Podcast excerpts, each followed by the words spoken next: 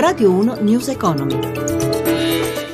Le 18.05, buon pomeriggio, ben trovati da Luigi Massi, borse europee in terreno positivo, ma ci dice tutto sulla seduta Riccardo Venchiarutti dalla redazione di Milano. A te. I dati diffusi dal Fondo Monetario Internazionale che evidenziano fra l'altro come la frenata dei paesi emergenti spinga al ribasso la crescita mondiale non condizionano più di tanto i mercati. Le principali borse europee hanno chiuso con un largo segno più.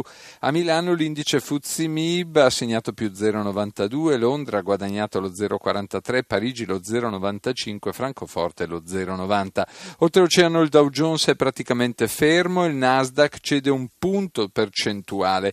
A Piazza Fari sale anche oggi Mondadori più 5,27 dopo l'acquisizione di RCS Libri.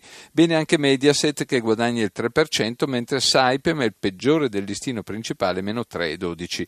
Sul mercato secondario dei titoli di Stato lo spread fra BTP e Bund tedeschi è sostanzialmente stabile a 109 punti basi, il cambio fra euro-dollaro è a quota 1,12,67. Da Milano è tutto, linea Roma.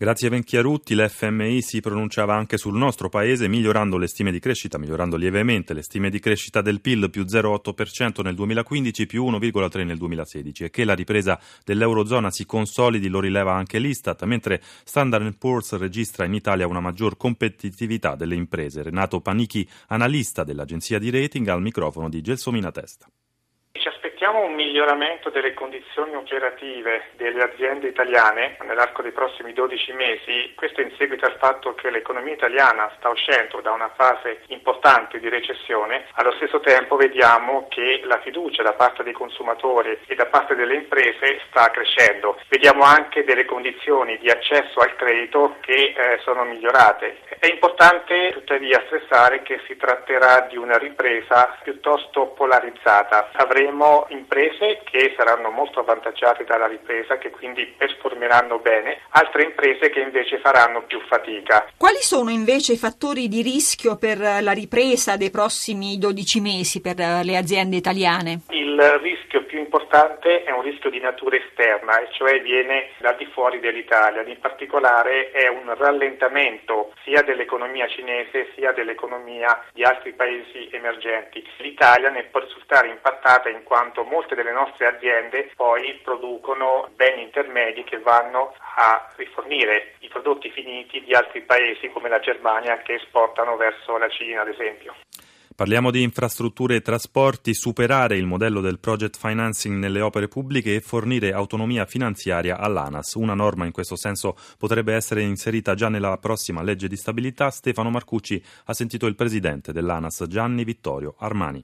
Avere un finanziamento certo consente di programmare a lungo termine, cosa che fino ad oggi non è stata fatta. Basta andare in giro per l'Italia, vedere di strada completati magari a quattro corsie, alternati da pezzi invece lunghissimi a due corsie. Da dove dovrebbero arrivare però questi finanziamenti? Dalle accise? Lo Stato che cosa fa? Rinuncia alle accise per la quantità di soldi che già dà all'ANAS e direttamente alla pompa di benzina i consumatori e i petrolieri pagheranno lo stesso quantitativo direttamente all'ANAS. Quindi questo non comporterà un aumento delle accise sui carburanti, lei può assicurarcelo? Assolutamente no, anzi le accise verranno ridotte. ANAS dopo episodi come quello del ponte di Imera sulla Palermo-Catania deve recuperare un po' però la sua immagine. Certamente, certamente, come? la credibilità tecnica in questi casi è messa duramente alla prova, ma d'altra parte noi come Imera abbiamo 14.000 ponti, allora noi non possiamo pensare pensare di gestire con l'emergenza una cosa strutturale. Noi dobbiamo programmare gli investimenti. Oggi ci si mette tre anni a intervenire in manutenzione su un'opera. Avete promesso 840 milioni di investimento sulla Palermo-Catania. Noi abbiamo bisogno di recuperare la manutenzione che abbiamo abbandonato per troppo tempo. Trasporto aereo con diverse nuove rotte, la compagnia spagnola Welling punta a migliorare la sua offerta, è il secondo operatore attualmente a Roma Fiumicino dopo all'Italia. Sentiamo i piani di sviluppo dell'amministratore delegato Alex Cruz. Abbiamo aperto la selezione di 600 nuovi membri del personale a bordo, di questi fino a 100 saranno dedicati all'Italia, tra piloti e assistenti di volo. Attualmente Welling conta 250 membri del personale di bordo basati a Italia e le nostre intenzioni è aggiungere gradualmente le nuove figure nel corso del prossimo 12 mesi. Le 18 e 10 minuti, News Economy a cura di Roberto Pippan torna domani alle 11.32, ora c'è bianco e nero, in regia Ezio Bordoni e da Luigi Massi. Buon proseguimento d'ascolto su RAI Radio 1. Radio 1 News Economy.